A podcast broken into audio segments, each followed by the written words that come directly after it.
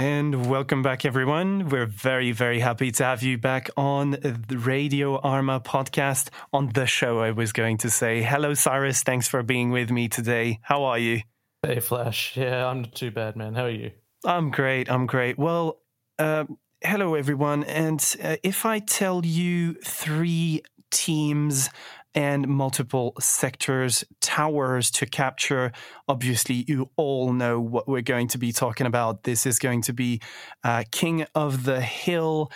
And with us today, we chose to invite Road Rage from the C4G Code 4 gaming community. Hi, Road Rage. Hi, guys. Thanks for having me. And the legend Sa-Matra. Welcome, Sa-Matra. Hi, let's do the thing. So wicked. Here, here uh, is uh, here is the plan. We are going to be talking about C4G uh, first, and then about Sa-Matra and the relationship between the two. Uh, and um, obviously, you know uh, King of the Hill is very popular, but I'm still going to uh, cover the basics for those that would really not be into mm-hmm. the Arma world. Those few people that really do not watch YouTube at all. Um, you, you know, King of the Hill, as I said, three teams. You have sectors uh, which are represented by a tower uh, and a central tower, which is usually a double tower uh, for the vanilla and uh, RHS version. Because, yes, you have modded versions and DLC versions. Uh, the latest DLC, uh, SOG Prairie Fire, was adapted also for oh, that okay. purpose. So if you're into Vietnam, uh, PvP, uh, go ahead and check out King of the Hill uh, for that purpose. Uh, there is uh, also the Iron Front. About that one for later. Yeah, uh, if is mm. there, there's also um, the Iron Front version. So if you're into World oh, War okay. II, and obviously the RHS, as I said. So here you go. These are the basics. Let's jump in directly into Code for Gaming.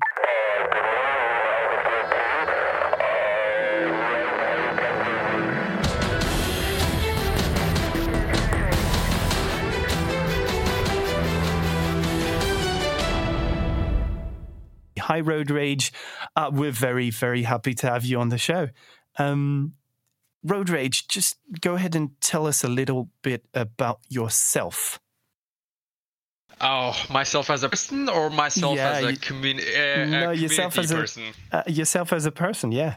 Ah, myself as a person. Well, I I work as a marine engineer, which is very different from the stuff we do uh, for the community or the server running. But uh, I've been working on cruise ships now for a solid five years. I used to hmm. work off, offshore before, and which means lots of travel, lots of being away from home. But that also means I get to stay home a lot because I work only half the year, and the other year I, I will be home with the wife uh, and you know running running that side of things. So I work in engineering and yeah, pretty much it. Been living that, in Ukraine now great. for yeah, it's so been like all over the ships.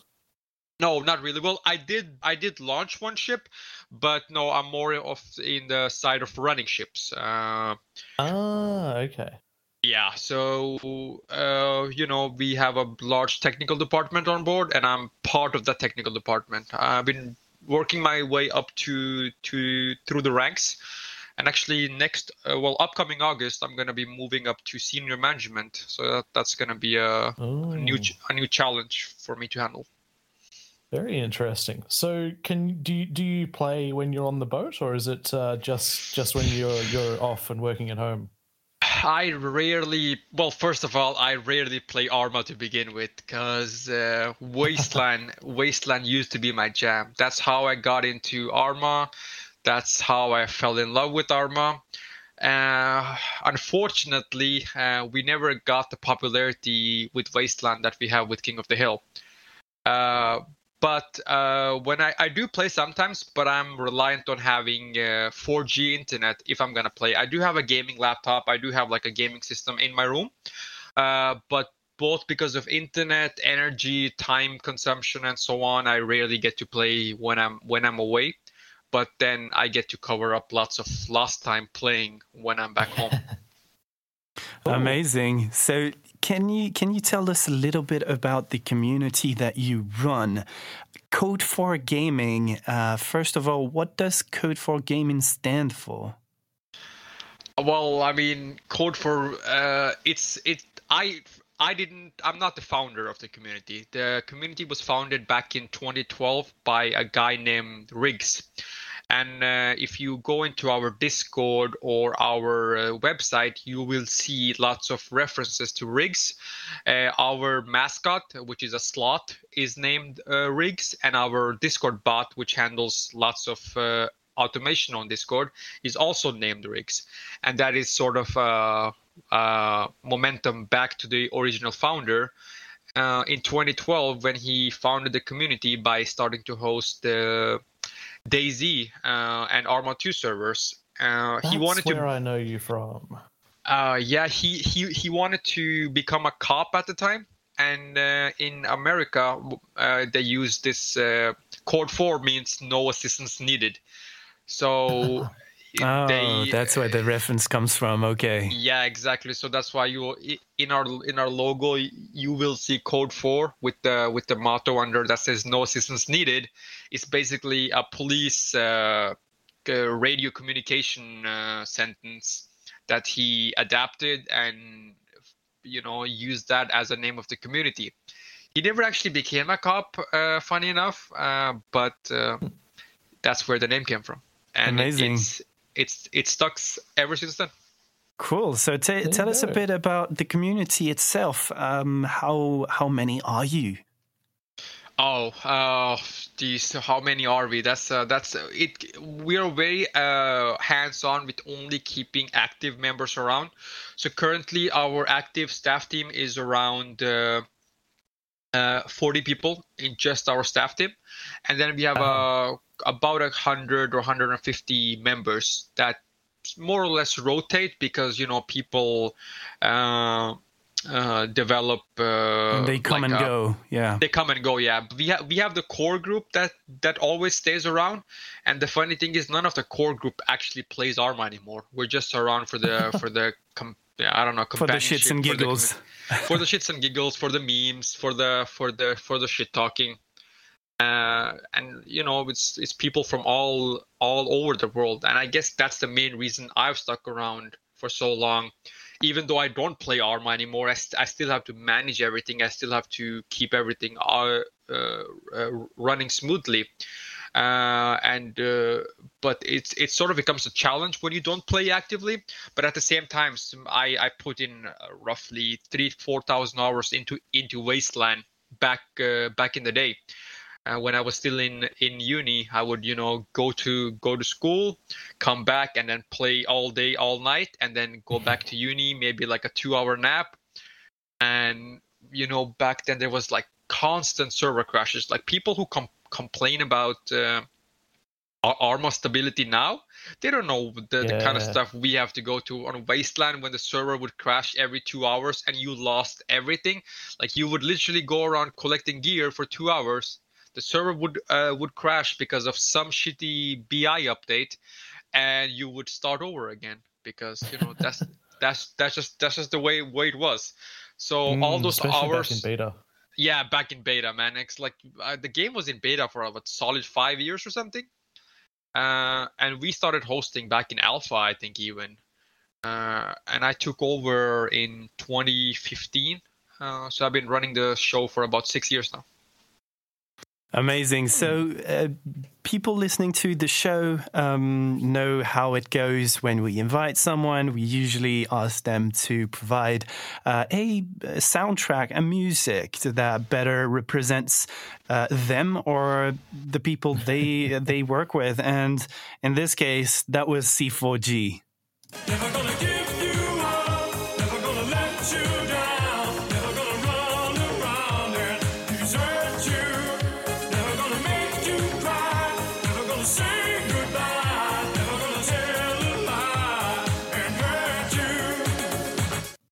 There you go. the, the, the, wor- the worst bit is is that they they they sent us a link that's had a totally different title on it.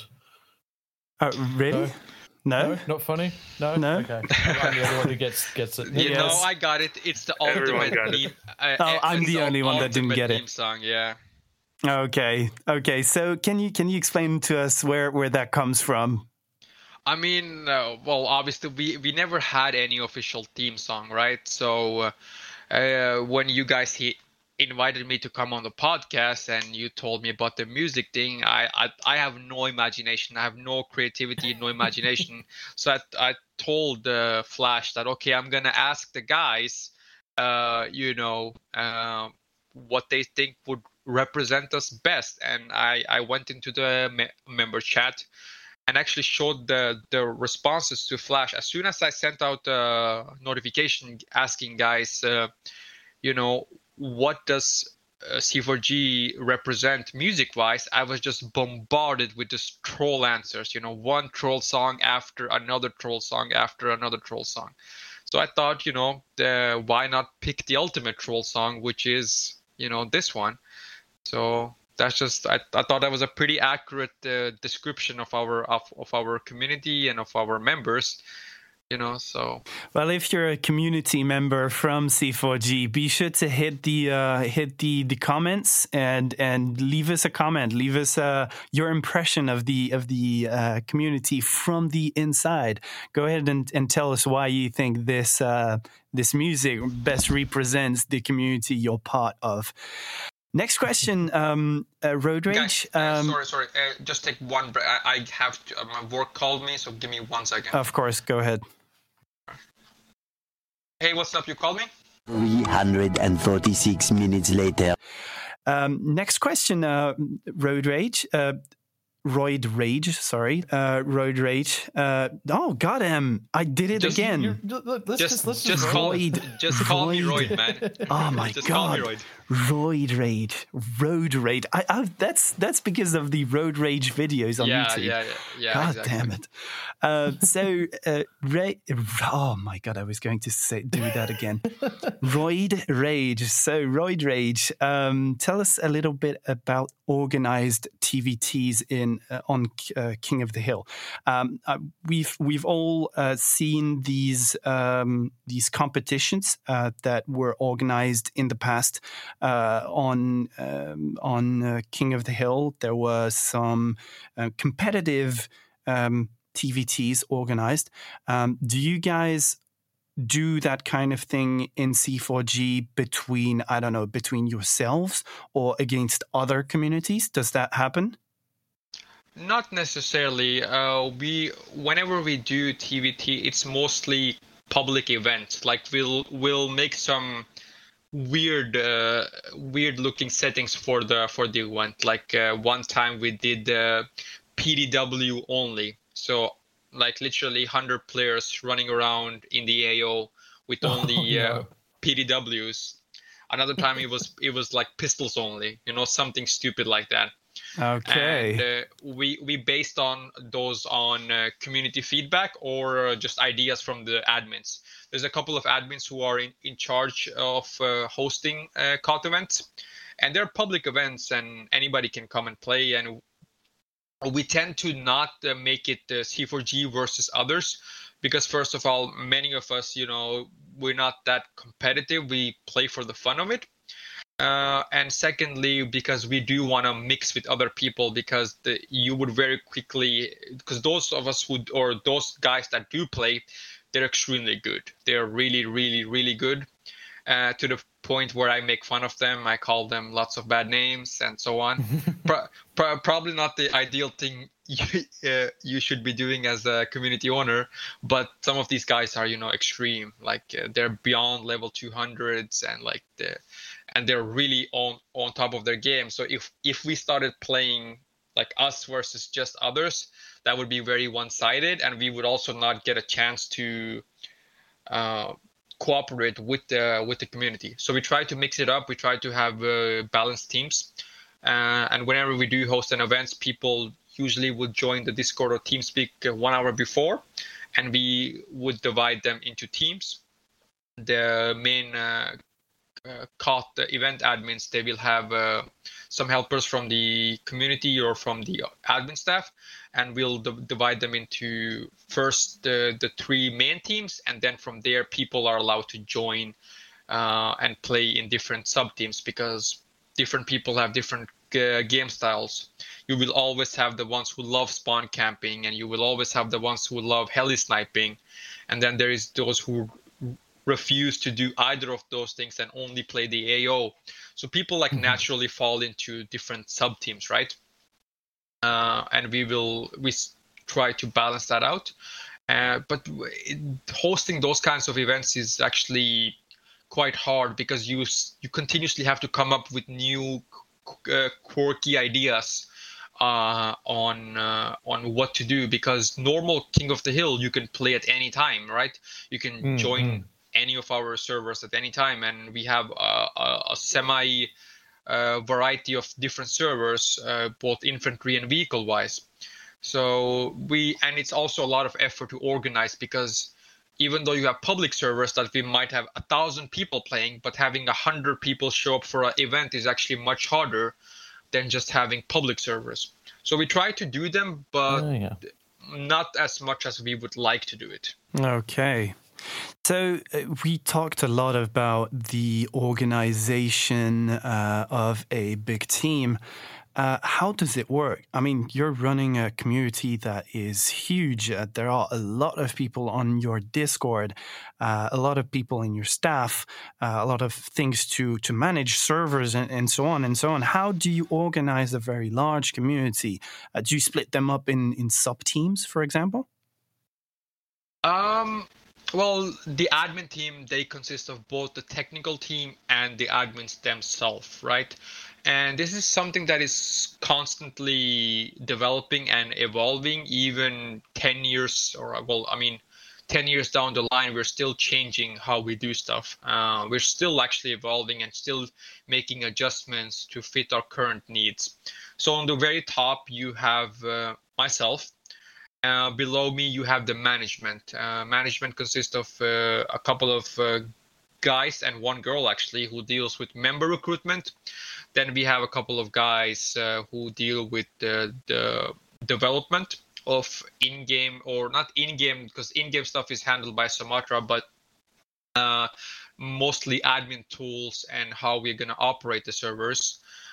we have people who oversee all the bans and stuff and below that we have uh, admins and officers who are doing the day-to-day grunt work and i think they, those guys are the one who gets punished the most because they have to deal with some of the most well sometimes they deal with the nicest people but they also have to sometimes deal with the most ob- obnoxious people right uh, mm. so we divvy up the responsibilities uh, in, in in smaller teams because you know obviously some people are are more fitted uh, towards uh, development and some uh, some of our uh, some guys are more capable of doing server admin stuff and because of the nature of king of the hill and how popular it is and you know we are quite secretive about our code uh, some of the, the guys they have very strict uh, ndas so not everybody is willing to sign an NDA, and if you're not willing to sign an NDA, then you also cannot get access to to, to some stuff. Mm, makes sense. It makes sense. Yeah. Okay.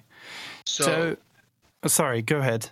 No, so that's how pretty much how we divide up the team. But actually, right now we are actually making structural changes because some of the admins they have been with us for a very long time, but they don't have the technical knowledge of you know moving up to that side either. So they they felt like you know they they peaked sort of by being an admin for a long time. So we are doing a in, internal re-management. That is you know stuff you have to basically that is my job to keep the guys happy. Uh, if I do that well or not, that is a that is something you're gonna have to ask them. But uh, that is basically how we how we run things internally. Hmm. Yeah, so tons of different teams doing all those things. And you said there were 40 people. Is that all of those teams basically? Basically, yeah. We have yeah. about 20, 25 uh, admins, and then there is about six of us in the management team. Uh, there is uh, three people in the developer team. And obviously, you know, Sa-Matra, he's not officially part of C4G, but then at the same time, he is very much uh, deeply rooted into C4G. I'm sure we can talk about, uh, or he can tell you more about that later. But how he is sort of like intertwined with the team while not being official part of the team.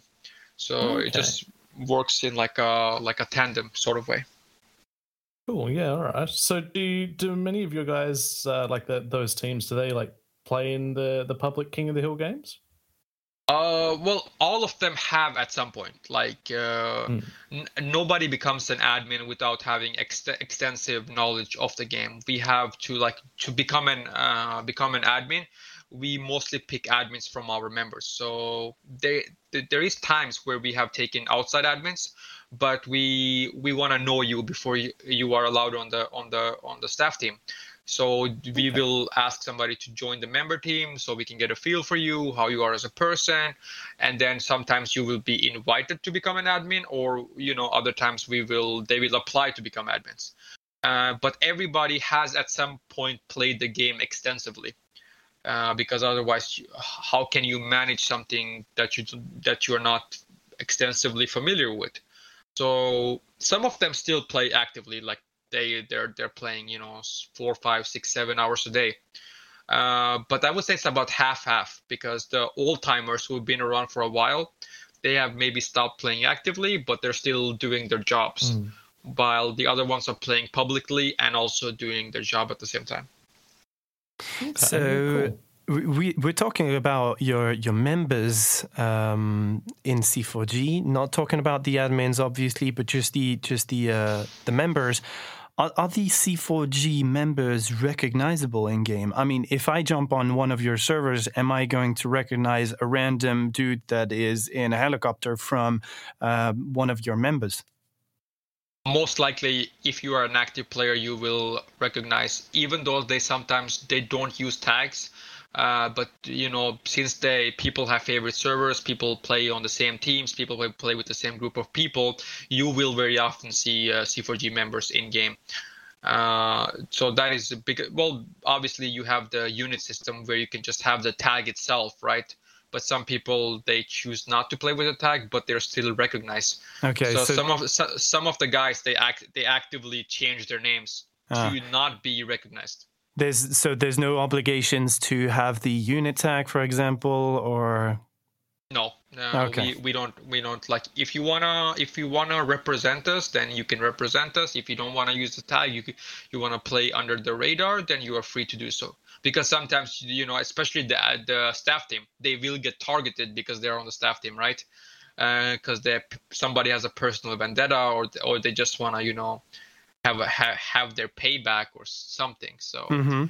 or just wanna just wanna play without being disturbed you know because when you're hosting this many servers and with this many people i mean during peak hours we can have uh, roughly a thousand people playing yeah, just on Mhm. just on c4g alone and if you think about it uh, a normal peak hour uh, in arma before the uh, prairie dlc was about uh, i would say 12 to 14000 people right so if you have a thousand people playing on C4G, that is essentially 10% of the population, yeah. uh, right? So it, it's it's a very large player base, and that means a large number of uh, reports and a large number of work. Uh, so sometimes they play with the tags, and sometimes they just want to play. Yeah, they don't want to have a, a target on their back. Yeah. Exactly. Yeah. we talk. We talked about servers. Um, where do you host, and how do you host your servers? Um, obviously, that's um, a big question. Um, Uh, well, uh, funny enough, all of our US servers they're hosted in Canada. So literally every single server that's named US1, US2, US3, that is basically a lie. They're all hosted in Canada. Uh, they used to be hosted back in the day. They used to be hosted in, in New York and Boston. Um, but they uh, crossed the border. they they they they went to the to the moose people i guess um, that was because of better infrastructure and better server hardware that we could get in in, in canada For pricing, Uh, yeah, the pricing would, would have been better for a good. Uh, actually pricing was actually more expensive but Oh, okay. uh, yeah but it, it actually came down to the kind of hardware we can get because arma uh, we have i mean Yeah. You know it's it's not utilized to run on server uh, server grade hardware. It does it doesn't like xeons you know it doesn't like uh, classic typical server hardware. It wants that high high clock speed. It wants the high ram speed. So we have to actually use very specialized well not specialized but more cons- the more consumer stuff is actually better mm. to host arm arma than the actual server server stuff right so we had to find uh, data centers that had consumer stuff in uh, server centers. Huh. That that was one of the primary issues, and obviously us being on you know uh, in top 10 Arma or top 10 uh, top 20 arma five of our server five of the, those servers are going to be code 4 gaming servers so we are heavily heavily attacked by ddos every single day so we need extremely high uh, level of uh, ddos protection because we are hit every single day and sometimes people do manage to take us down, but we always recover. And like you know, the community doesn't actually realize because you will they would everybody will complain about that that lag spike that they did notice, but they don't actually see the amount of targets or the amount of attacks that they never even know are ongoing. That that would be that would be a good thing actually. If you, if you have on your website, for example, the count of uh, the the count of active DDoS attacks for the day, uh, it, it, would probably uh, have people humble a bit, you know, humble down and and say, that, okay, yeah, I I now I understand, you know.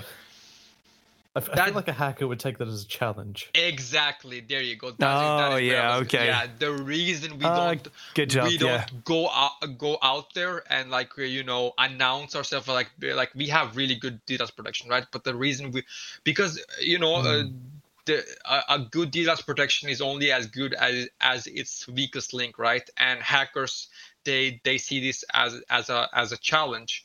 A while back, you know, uh, because it's actually really hard to go after uh, as a gaming community uh, and because of state laws and nationwide laws unless you suffer mm. a loss of more than $5000 uh, you will not uh, uh, be you know fed, you will not be federally prosecuted they will simply not go after you uh, there was uh, one guy who used us to sell his DDoS service a, a, while back, and we found out who he was. We we we found out everything about him, his parents, even where he lived. We contacted the local authorities. Uh, we even gave everything in a neat little package to the FBI, and at the end of the day, they they said, "Yeah, thank you for for your service, but this is not something we're going to prosecute because wow. you know they, they, we we didn't sustain a financial loss." Mm, the uh, beauty of so. the United States. yeah, right. So the, the like having everything like so the the local sheriff's office they knew about this guy. The the the sheriff was actually the neighbor of the guy DDoSing us, but he could not he could literally not do anything until he got the higher ups to give him the okay to actually you know prosecute the guy. So he was waiting for the higher ups, and the higher ups was like, yeah, but this is like you know not even though the guy was selling swatting services and everything. Uh, mm, wow. End, yeah, so that's why advertising this would be, you know. Yeah, uh, I, I get it. I get it. Yeah. That was a bad idea on my part. so, um, I think I think the the next question, Sarah, there's a whole story in there, but um, yeah. yeah. Like, is is that something that your technical team sort of handles, um, like those sorts of things, like all the server hardware and stuff? Both. Uh, uh, a, a, lot of stuff is handled by by the technical team by myself but we also have uh, you know uh, the people at the data centers because we are uh, uh, what should i say in a position now where we are capable of renting very good hardware. We are capable of paying for all the hardware just on on do- donations alone so it's not or with the sale of uh, reserve slots. Uh, it's not how it always used to be. We we used back in the day we used to cover all the expenses our, ourselves, but uh, with the sustained growth we have had over the years. Uh, and how we have managed to monetize it, uh, we are able to pay professional people to take care of some of some of these problems, and also have uh, you know physical firewalls in place uh, that handles this kind of stuff you know specialized equipment just for, just for this which is actually a big big part of our cost. Yeah, having yeah, a okay. having something. I'm I'm going to name and name a company here, but that's just, just because I've worked with them. But having having a, uh, for example, a, a storm shield. Um, uh, firewall is so freaking expensive. It's just like the the hardware. I mean, having a, a physical uh, um, firewall is is really expensive. Exactly, and uh, that is part of uh, our expensive. But you know, there's also part of running the community, and it's it's, it's part of the challenge, and it sure. keeps us keeps us on our toes. It keeps it fun. It's extremely uh, um, you know agitating sometimes to have to deal with these these these trolls, but it's a it's a challenge. So, how is the the technical team composed? Um, do you have certain people that have certain skills in in uh, in hardware management or in in software management? Do you have scripters, uh, that kind of thing? Oh, none of none of them are you know uh, varies. We we have one guy uh, uh, Nanjo, who, who, who used to host uh, his own company where he would rent out servers, you know, and then we have a couple of other guys, uh, Wasabi and Zen. Uh, they uh, both uh, one of them works with this kind of stuff professionally. I can't really tell you any more than that, but and the other guy is self self taught on a lot of stuff. So I think it's a it's a team effort and in the beginning it was only me uh, but more and more these days uh, i leave the stuff to for them just because both because i sometimes physically don't have the time or i'm just too drained to have to deal with that stuff for this for this many years so i'm very very grateful for for those guys and they handle each of them have different responsibilities and because a big part of the of the of of running servers is uh, uh, you know a network and stable servers and uptime but the other part is the in in-game trolls you know the in-game hackers uh, we constantly mm. have to uh, get those guys you know because uh, since it's public servers people come on and they will nuke the server or they will aimbot or they will uh, you know, wall hack, so on and so on. That's so, that's uh, that's one one question that just uh, sprang to mind. Is um, you know you've got the um, how how would I say that um, uh, not very performant uh, BattlEye. And yeah. how, how do you manage hackers? I mean, BattlEye is obviously not able to capture everything. Uh, do you have your own scripted um, anti cheat or something like that? Well, first of all, Sa-Matra has its own tools. Like uh, nothing, first of all, beats good old fashioned detective work that is uh, you know uh, because people don't realize what kind of uh, footsteps they leave behind. We will have idiots you know who go on uh, uh, cheating forums and they will publicly download known cheats and that will just get picked up by uh, Sa-Matra's anti-cheat right? And then beyond that we have detective work we have our own in-house anti-cheat that is constantly updated and of course simple uh, good old fashioned spectating. Uh, because we have such a large admin team, we are able to. Not everything is always able to be picked up by uh, the automation uh, or by the anti cheats, and then we get people who report other people, and then the admins will go on physically go on the server, and they will do the do the grunt work to uh, catch them. Hmm. So there, there's many different ways of uh, of of of getting to them, but at the end of the day, they do get caught. I think in the global ban list we have uh, 70, 80,000 people banned. And wow, okay. uh, yeah, exactly. That is over, uh, you know, a good number of years. It's not only from to to that. That's not from C4G uh, alone and that is also from all the other of, of official communities because we do have a, a, professional relationship with other community communities. Even though we compete against each other all of the official communities also work together on keeping the all the servers safe because if one ex- exploit is detected on one server that ex- exploit can be used on any king of the hill server whether that is a community server or an official server uh, or a server that is non-code for gaming because there is other people Yeah, who are host- okay. hosting the exact same thing as us so Mhm. we we work with others and we work internally to be able to best defend our servers against these kinds of trolls Yeah, cool. I I, I, I want to ask about the, the, the custom anti cheat you've got, but I know that asking any questions is the same thing as advertising a DDoS, so we'll just have to we'll just have to skip that, I guess. But Yeah, um, we'll- I- yeah, we we don't really dis- disclose anything about the anti-cheat Mm. anyway. Like we have an anti-cheat like you know that that part is is not really a secret. But the capabilities the limitations the uh, advantages is is is is not something you are going to find publicly. Uh, we have no we we keep that under a very strict nda and only uh, even from like w- our own guys very few guys are actually allowed access to this because of you know uh, just by which is also the, the the same reason we will never reveal evidence to a cheater. If somebody asks hey i was banned we're we're, we're just going to tell that guy yeah you are banned.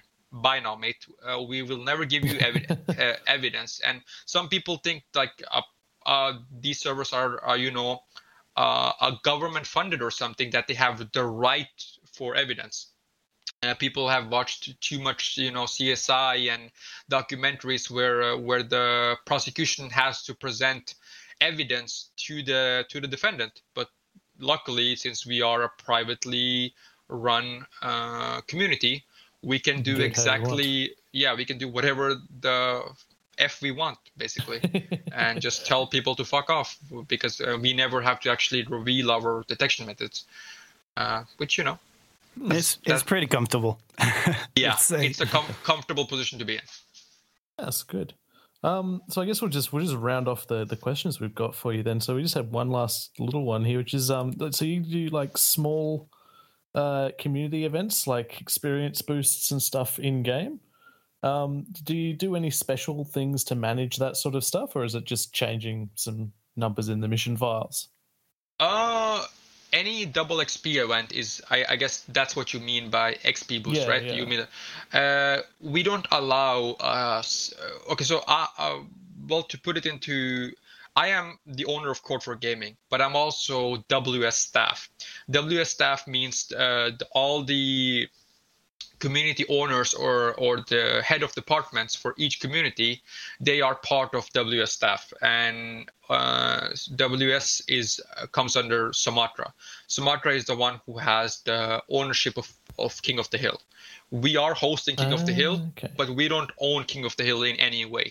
Uh, we are uh, at what can we say uh, uh, the leisure of Sa-Matra to he can at any time say hey you guys can no longer host host King of the Hill because you know it's my mission file. We have no ownership to Hmm. King of the Hill itself. That ownership is only alone retained by Sa-Matra. Uh, so the way it works is that uh, whenever we do XP events, no singular community is allowed to run XP events alone, because uh, if uh, Oh. because just because I have a, a what can I say a more extensive uh, uh, relationship with with with Sa-Matra, right? Because we we we go back uh, a few years, but then he also has that with other people. There's been people who has been here longer than me. Uh, for example, the guys who are hosting the Russian servers, right? Uh, they he they have been here from from the very beginning. Uh, so to not give a singular community the advantage of Sa-Matra or the advantage of boosting their own servers, the economy and double XP is reserved only for uh, global events. So Sa-Matra is the one who. Who will start a double XP events, and he's the one who will stop a double XP event. And Damn. we together decide when we are going to do double XP events. I had So to- never, I had never hmm. imagined that there was so much engineering, but but it totally makes sense. Obviously, you cannot advantage one community over the other. It would be, uh, it would be not loyal, and it would Exactly, be, yeah, yeah. it would be Uh, bad. Exactly. So that's why we never host. Uh, you will never see one community having uh, a double XP event alone. So like let's say if we are having double XP on RHS and everybody else hosting RHS with the up to, up to date mission file will also have double XP. That's Uh, Okay. So these So- small events are managed by by the higher ups and not by the communities themselves. No, so like uh, the higher ups are also the ones that is like uh, WS staff consists of myself, uh, a guy named Mysterious, um uh, who handles the Australian servers. Then there's a guy named Mib who handles the Russian servers. There's a guy named Cortez, uh, and there is a small community uh, by the name of Money Grabbing Trolls, and they handle a couple of servers in Europe. So Okay. each each uh, one of these official five communities uh, code for gaming team uh, revolt I, I think they're called something else now uh, Output gaming. output gaming exactly that's their they've been called that for a couple of years the ws russian servers epic epic uh, pudding mix and the last one uh, The, the Is names mo- are epic. yeah, Epic Pudding Mix, and the last one is Money Grabbing Trolls. Uh, is the five uh, official communities that um uh, are That's- officially that's really working with with Sa-Matra, and beyond that, we have the publicly hosted servers that, uh, or the, sorry, the community hosted servers where you can rent uh, the a server from a non GSP or a game service provider, and anybody can host uh, King of the Hill, right? Uh, but they they are not recognized as an official community. They are recognized as a community server that anybody can host.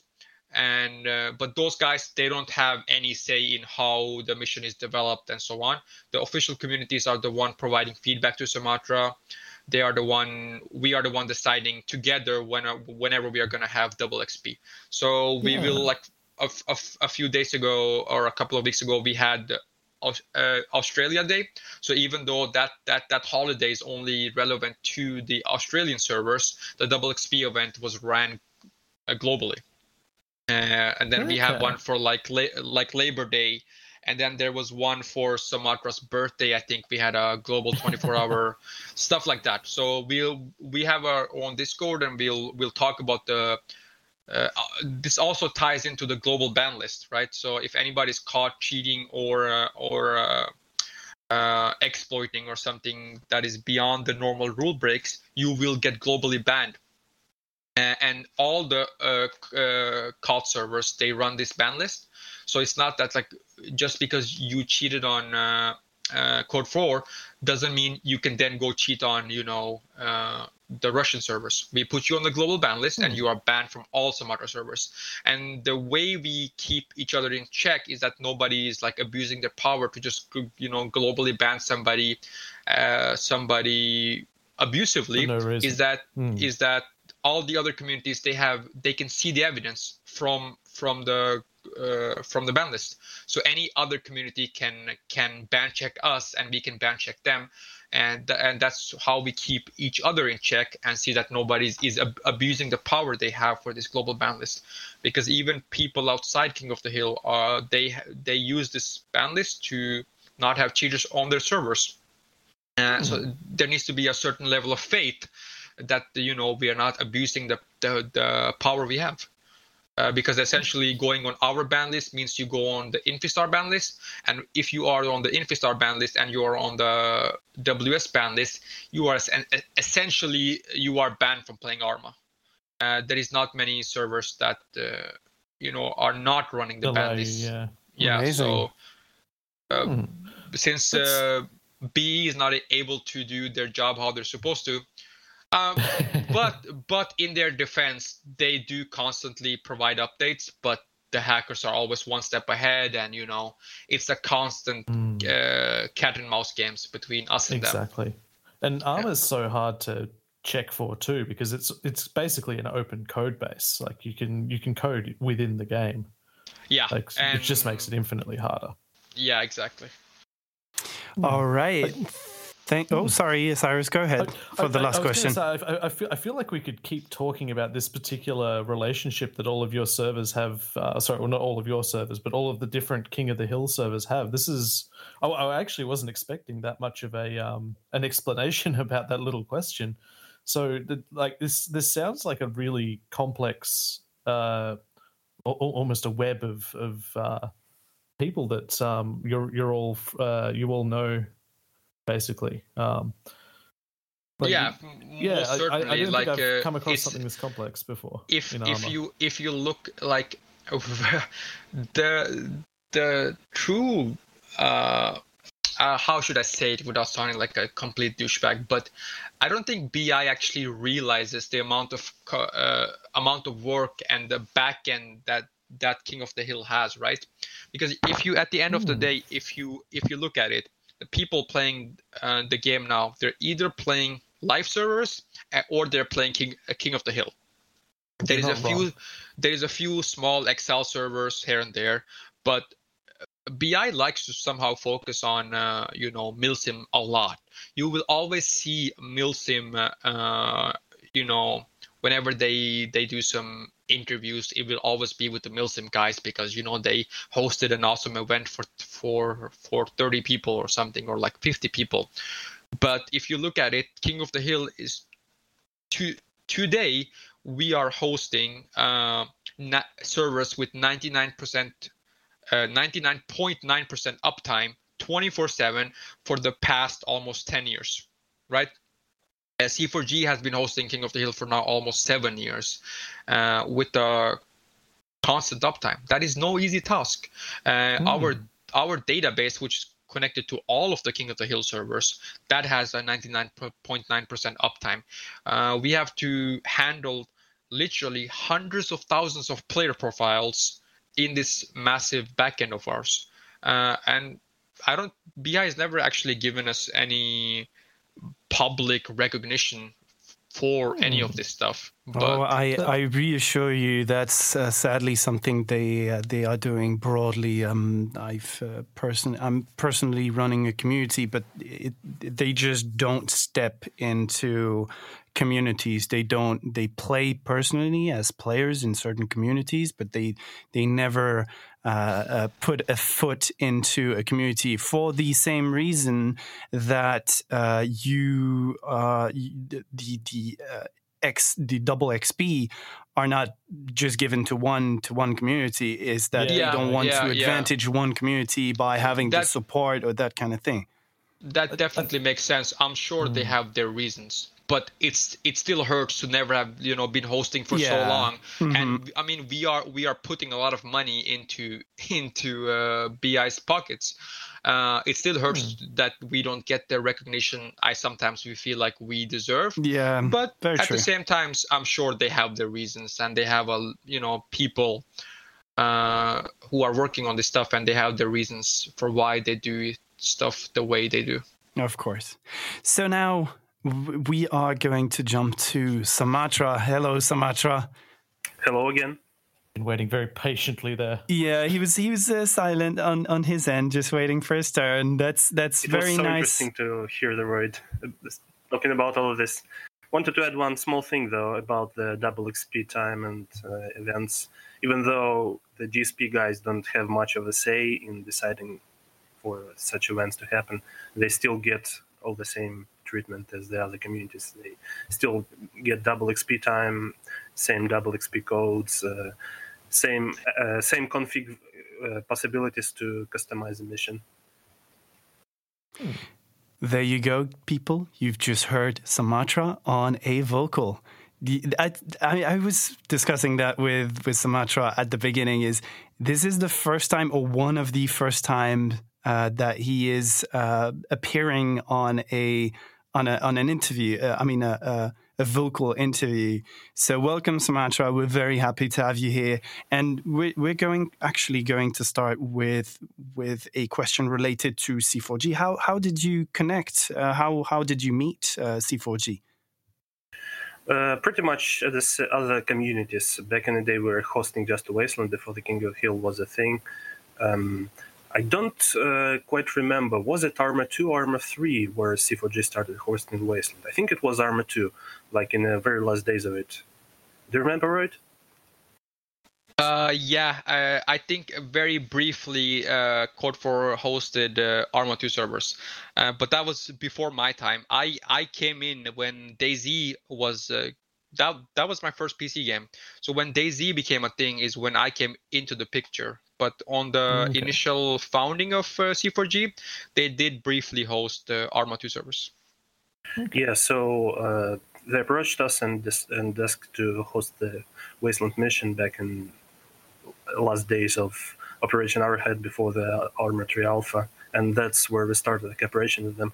I used to deal with Riggs back in the day, and uh, Roid joined them later, so that's where we, that's where we began. But originally, um, as Roid said, the Russian community, WS, uh, that's where I started myself. Basically, uh, they were the guys who gave me an opportunity to host my mission for the public to play. So, um, although there is a huge cooperation with me and the Code for Gaming, my personal community is the WS one. Okay. Okay. So people know who Sa-Matra is. Okay. Um, there are two separate interviews of you, written interviews. The first one was when you you won the um, uh, Make Arma Not War competition, and then there's the community profile uh, that you can find on uh, Bohemia Interactive's uh, website. So if you want to learn all about uh, Sa-Matra's personal uh, things, go ahead and check out these two interviews. We'll put them in the description. We didn't want to do something redundant, and and we didn't want to just ask some questions that were. Uh, already asked and that everyone knew the the the, uh, the answers to so I, I figured out I, I typed it was very easy for me i typed Sa-Matra on google and I ended up finding Star Control 2, which is a video game. and I was I, I was asking myself, is, is that where the Sa-Matra name comes from? There's actually a boss in that game that is called Sa-Matra. Yeah, It it was a It's new a game, wasn't it? final boss from the I think 1993 game Star Okay, Control I'm 2. Something completely different. Yeah, so it was one of the my first childhood games that I liked uh, re- really much, and uh, actually Sa-Matra is my Arma only name. I, I guess it was before before I sort of dedicated myself to Arma. Uh, I had a habit of going into different games and choosing a different nickname each time, and for some reason I decided to use the Sa-Matra for the Arma. And now you Uh, cannot change anymore because Sa-Matra is so famous that uh, you cannot change anymore. Yeah, I guess I'm more more Sa-Matra now rather than my old nicknames. Okay, so we we um just like just like for C4G and and Roid Rage, we asked you to provide a soundtrack, a music, and that is Gregory uh, Semenov that uh, composed the Fly Theme 12 from Space Ranger. Uh, Space Rangers, sorry, I believe that's the uh, your favorite game ever of all time. Is that it? Yep. Let's listen to that.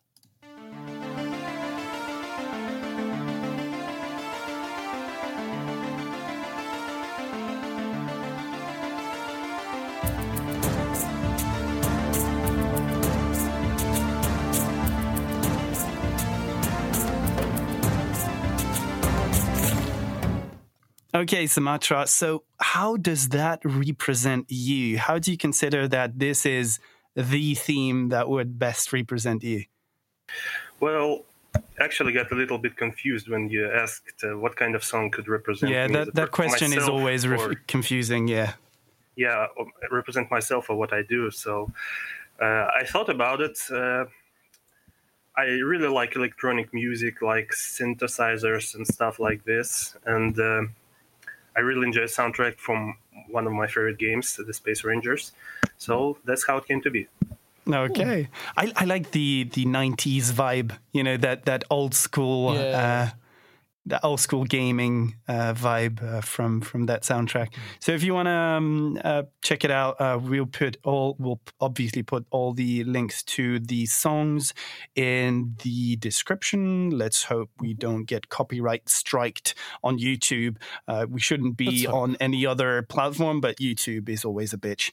Um, Sa-Matra, how so? How do you see your own success? Because obviously you started from from next to nothing in Arma and now you're one of the most popular names uh, in the Arma verse uh, particularly in pvp obviously but in the whole in the whole in the whole arma verse uh, everyone knows your name.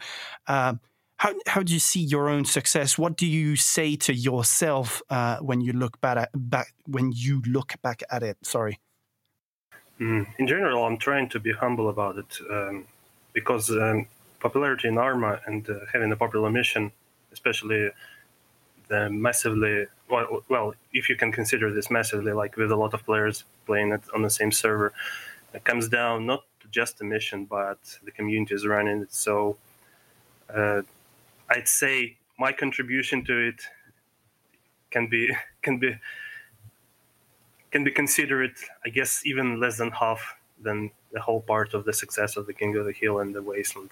So I don't consider myself anything special in that sense, and um, it always comes down to people providing the infrastructure and uh, support for the games in Arma for them to be successful. So what you're saying is that you would like to um, thank the communities for being there and playing the game. Is that it?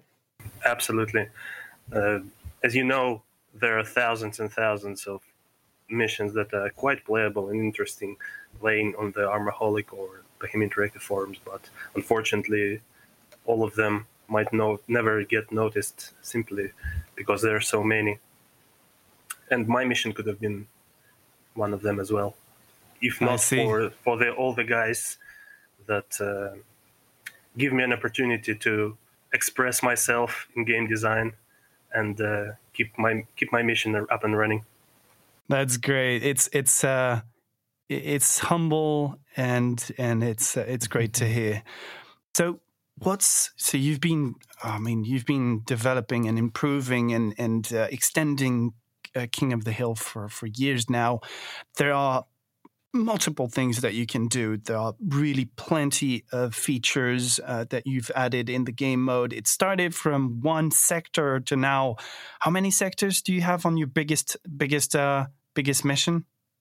Uh, it's always one sector, but there's like a subsector now, which is con- which is called priority zone, where you get a little bit of extra XP, and also that's it. Being inside it uh, makes your team uh, win quicker. Should I say that? Basically, mm-hmm. instead of instead of having one player in the AO, being in the priority zone counts as two. So having control over okay. it is very important to win the game. And so, within all of those features, can you name one that would be your favorite? Hmm. One thing that I always wanted, not not wanted, but rather was a bit, a little bit unfortunate in Arma is uh, attribution of frags and kills in games.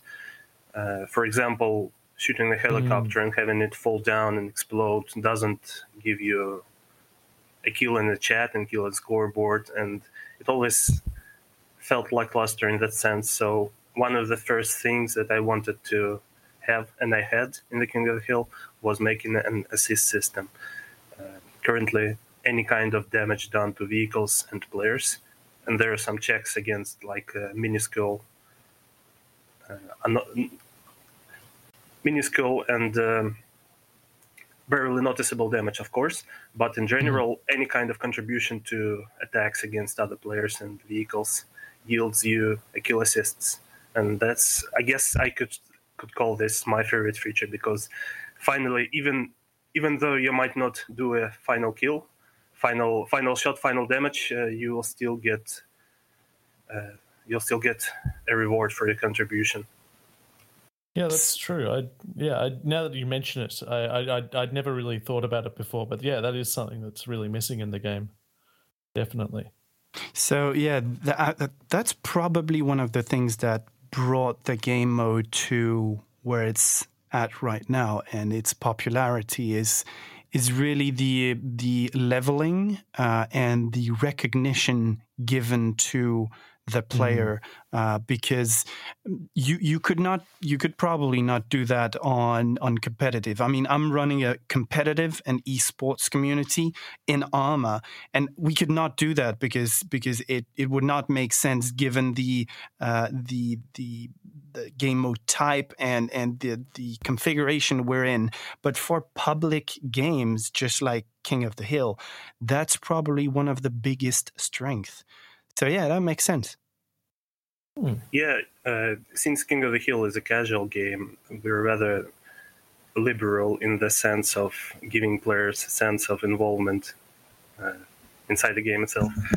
There are, of course, a few ways to abuse it. Like people usually do a few shots at vehicles just to just to be considered uh, an involved party when the vehicle gets destroyed and stuff like this. But I prefer to keep more people happy rather than being a very restrictive in the end yeah in the end it gives some kind of satisfaction of being involved even for players that are not very good Yeah, that's that's yeah, pretty true.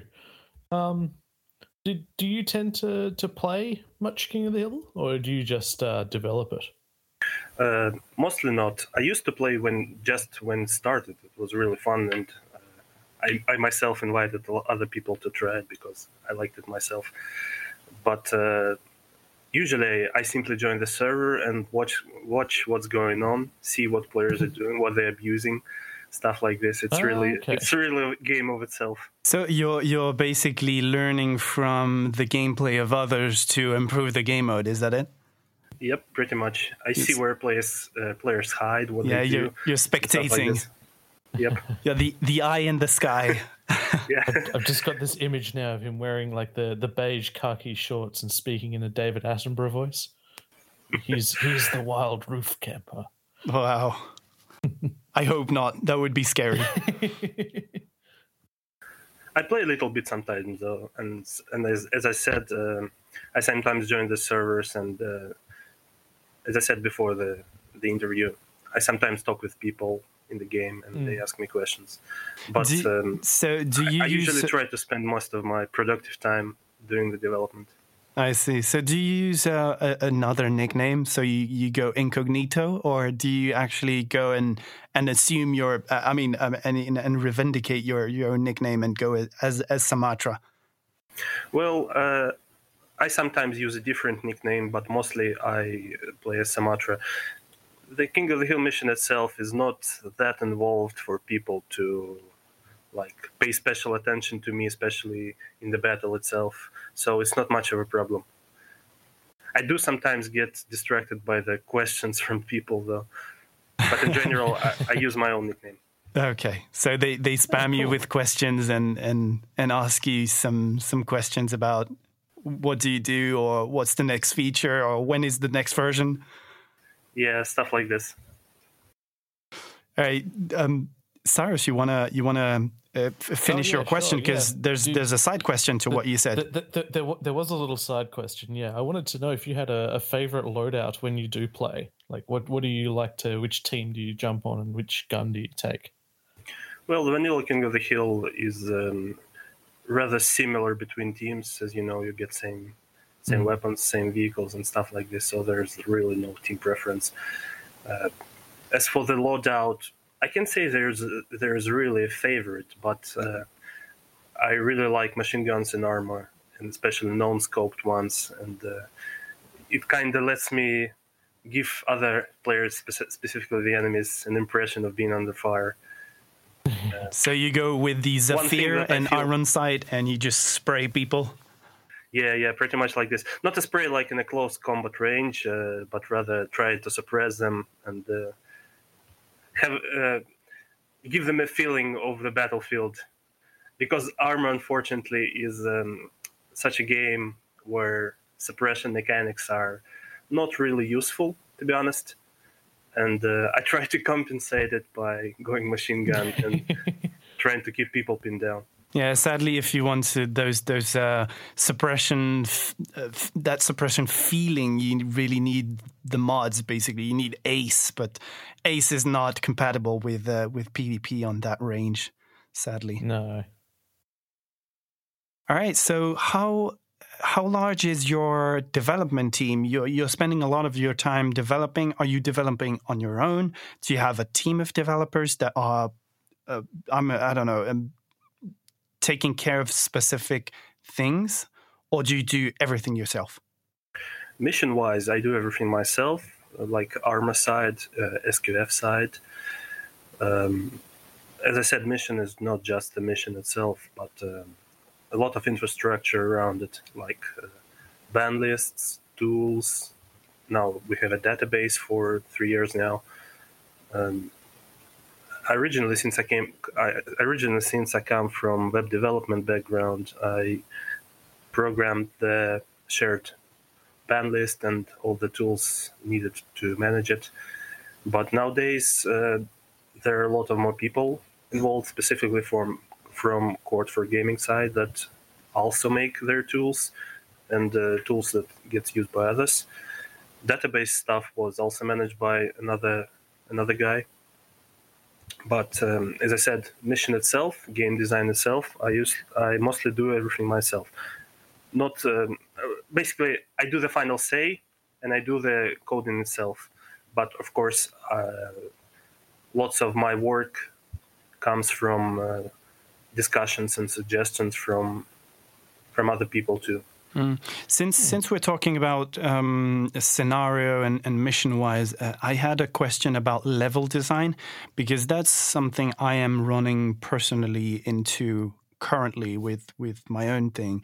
Is how how do you pick the right location and how do you place the the the, the the uh, the sites correctly so there's no there's no spawn camping that kind I know there is a, a, spawn protection that kind of thing but you, you could still have people just uh, at the border with your with your with your sector and just like shooting you from the sky and and and and exploiting the terrain. Uh, how do you how do you imagine those those and how do you manage those level design questions Hmm, to be honest, we are rather limited in this sense because we have a fixed uh, fixed island. We cannot alter the level geometry. Not a le- yeah, the island geometry. We can just maybe add a few buildings here and there, add a few buildings here and there, and that's it. So mostly, uh, I don't have much tools to combat it apart from yeah having a general sense like don't place uh, certain spawn points with a very big advantage of the, the other team uh, and stuff like this. Uh, but in general, spawn camping, uh, I think I consider spawn camping the part of the game itself.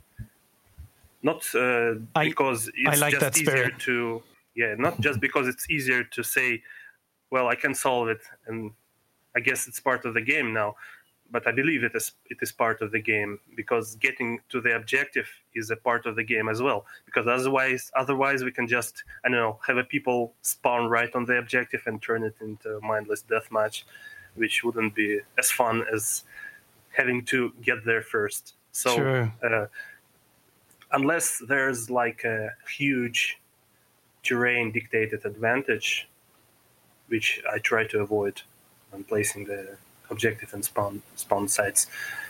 Uh, I feel that spawn camping is just a thing that people ha- have to deal with. And I feel it's it's mm. actually really balanced since um, it's well it's counterbalanced by the fact that you need to be more than one uh, to capture an objective. Uh, you, you, need you need to be or to maintain sorry your presence on on one of the towers, for example. Um, you, you need to be more than one to actually really make a difference. And that draws more players towards the objectives themselves than to those side uh, side yeah. things like spawn camping, and that reduce that reduces sorry the, the number of people that would spawn camp because that would really not have the game uh, win on their side, and they would just be losing the game every single time. Yeah, there's a side of that too, but uh, in general, I consider KoTH a little bit of the sandbox rather than um, objective-based game. So uh, sometimes people do camp not just to I don't know get a lot of in-game money and experience, but rather to feel the success of preventing others to getting the objective. Uh, but in general, as I said, I think the spawn camping is a part of the warfare, and it should be. You should be instead of, um, in my opinion, instead of trying to trying to prevent it, I'd rather say we should have players be prepared for it. And obviously, Yeah, that's a good having having having three three sides as well uh, complicates the the, the Mm. thing. If if you if you prevent one team from getting to the objective, there's always the second team to to to counter push. So you can't concentrate just on one, and uh, and that that balances the whole thing. That's great. Yeah, plus it's armor and they're helicopters. You can just, I don't know, have a little detour and uh, Yeah, it'll take you. is pretty much. Yeah, it'll take you 60 seconds more, but you can you can go around. hmm So back to your your roots. Um, you are known for having picked up and and brought Wasteland and King of the Hill to its to to to its actual status. Uh, but have you done some development on side projects? Have you developed de- developed some some more secret game modes that no one knows about? You you haven't released or something?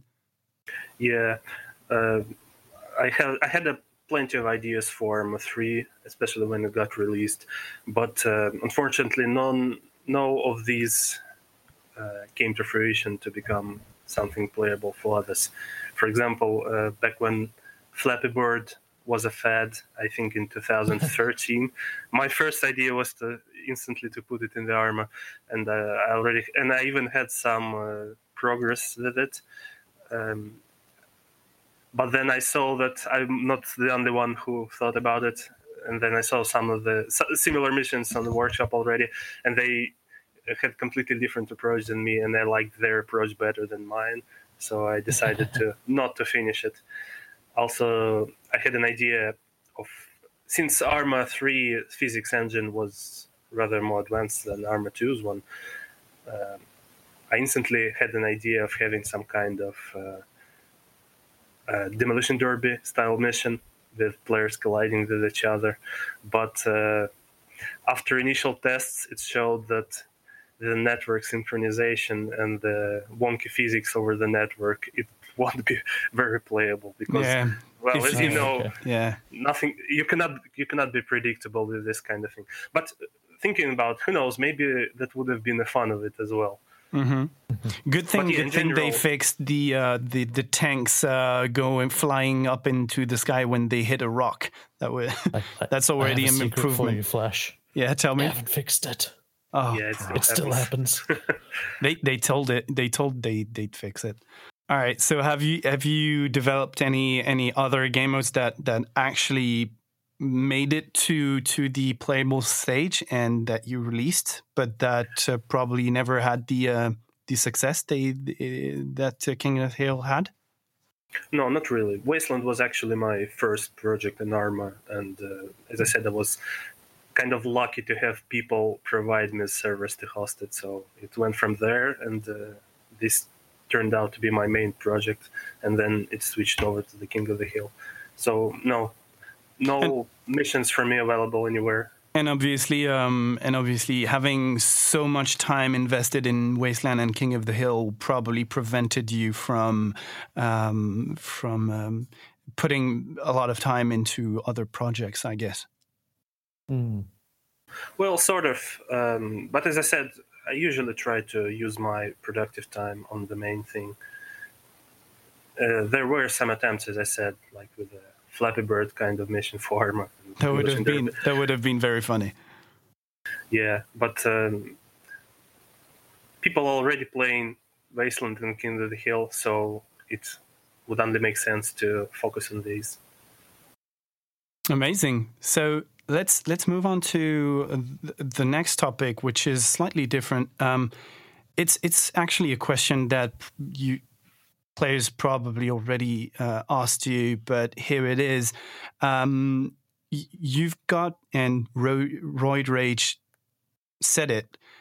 King of the Hill has had a huge success, uh, and we we know that Bohemia Interactive is always picking people from the community to join their ranks. Have you been approached by Bohemia to work with or for them?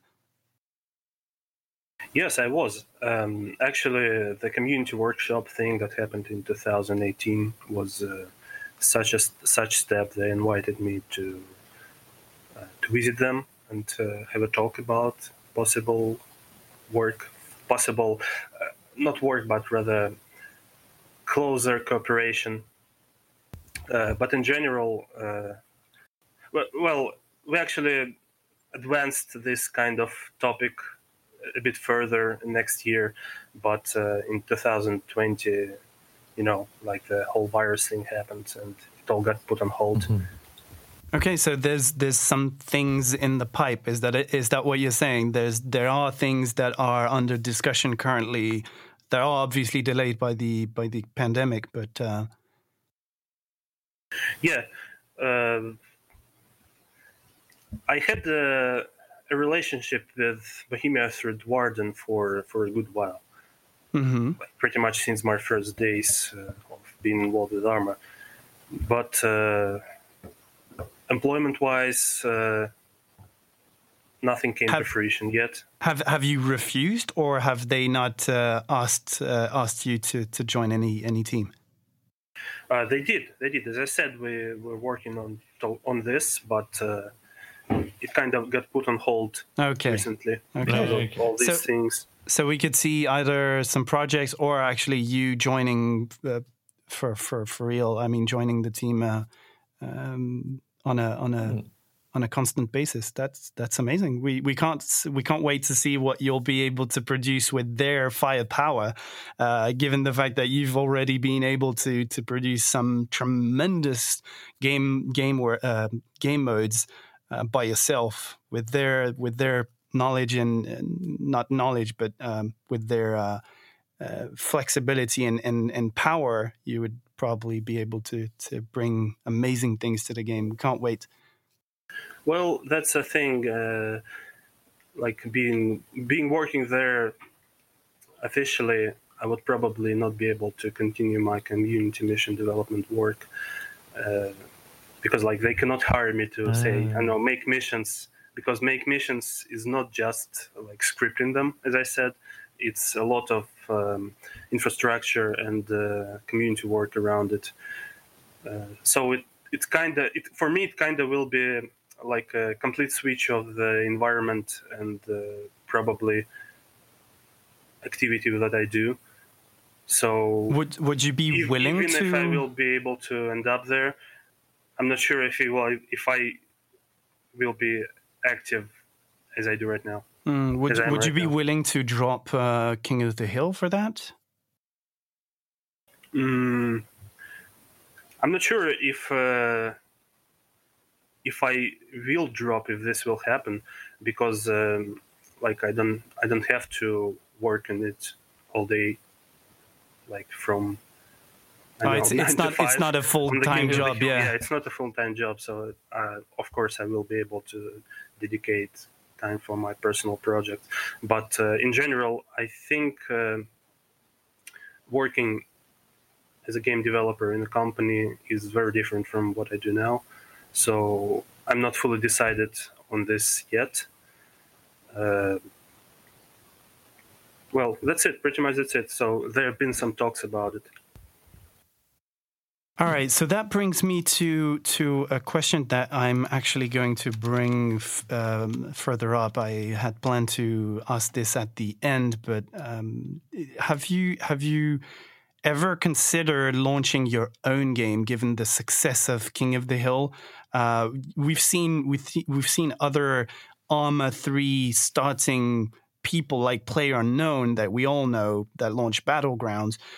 Have you have you ever considered developing your own game?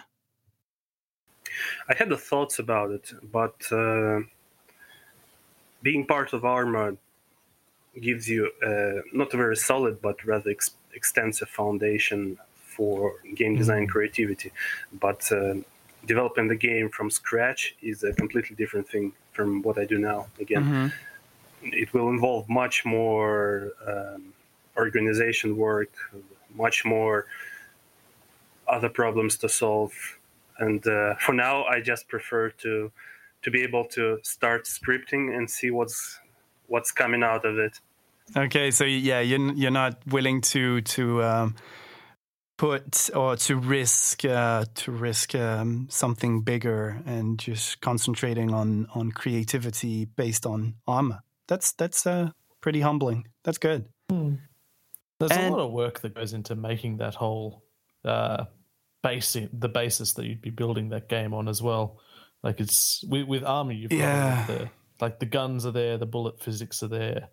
You'd have to make all of that yourself. Yeah, not touching the question uh, of what kind of standalone game it could be, like standalone Wasteland, standalone King of the Hill, which I don't believe uh, are worth it to be a standalone game. To be honest, uh, just in general, working on a standalone game will be a completely, completely different activity from what I do, and I still enjoy doing now. Well, we can only wish for you to continue because obviously, if you had to leave, that would bring a lot of the community, the Arma community, uh, off with you. So that would- that would be sad for for Arma. So good thing you're good thing you're staying. Uh, and our last and yeah, and our last question is: Are you preparing anything for the next Arma uh, game? Um, you, you know, um, you probably are personally following the Twitter feeds, and a lot of what's happening on on the internet is basically people asking for Arma Four. So we're not going to uh, go on that topic, but are you are you already planning things for the next opus? Mm, in the sense of being uh, willing to do something for the next Arma game, of course. But otherwise, I'm a mere mortal. I don't have any any kind of insight for the next game, uh, so I cannot say what will happen for sure. But in general, I'm all Arma for a lot of years now, and I'm staying that way. Thank you so much, Sa-Matra. Thank you so much, Road Rage. Roid Rage. Sorry, I'm doing it again. Again. yeah. Thank you, Syhrus, for being there with me. Uh, you all all right. you all can find us on social media on Twitter at Radio Arma. You can find us on our website. Please go to our website. There's all the information there to uh, to the uh, to the feeds. So Google Podcast to Spotify to YouTube. You can find your favorite platform on radioarma.com. And we'll see you next time with a great episode. Thanks, uh, guys, for coming. Do you have any uh, ending words, Sa-Matra? Um, to be honest, it was really interesting to hear Roy talk about all the things that involved in the King uh, in the Code for Gaming community operations. Of course, I was aware of, about most of it, but hearing it again makes me really thankful for all the work they're putting in. As I said again, uh, the mission in Arma is not just uh, it doesn't come down to the code and uh, game design. It's uh, a very significant part of it is the community work and the infrastructure. So it was really interesting for me to participate in this talk. Roid Rage, do you have any any shout outs you wanna you wanna give? Definitely, I, I want to give a shout out to all the C4G guys uh, first of all, and um, th- thank you guys for hosting us. But I also want to give the shout out to all the other official communities that I mentioned uh, earlier. Uh, we are uh, very successful, and I'm very thankful for that. But uh, making KoTH successful has not only been uh, Code for Gaming, it's not only been Sa-Matra, it's all also been the work of all the other official communities. So shout out to all those guys for putting in lots of uh, hard work, because uh, a lot of the infrastructure we have have been developed by by those guys. So a big shout out to all of them. There you Yeah. go. There you go. We'll see you all on a next episode, and until next transmission, radio silence.